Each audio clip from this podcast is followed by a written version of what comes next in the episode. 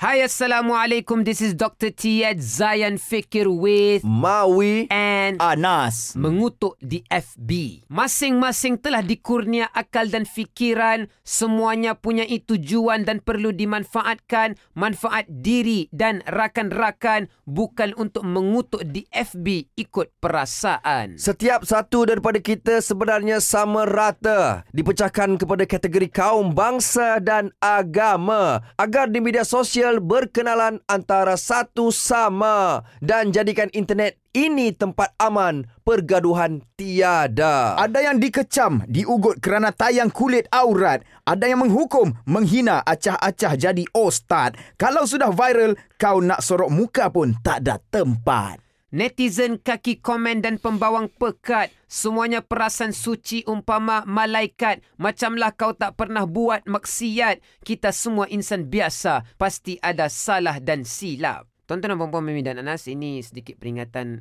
berkaitan dengan sosial media. Kadang-kadang kita komen, kita kutuk macam kita ni dah confirm masuk syurga. Oh. Oh. Allah. Dan Kadang-kadang ilmu pun tak banyak sangat tapi mm. dia acah-acah macam dia berilmu. Oh. Tak ada dia pun belajar daripada online kan. Betul. Betul. Tak ada guru yang betul pun.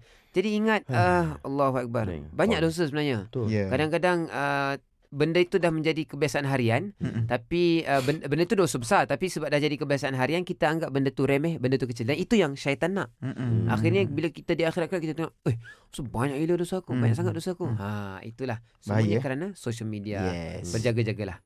Assalamualaikum. Waalaikumsalam warahmatullahi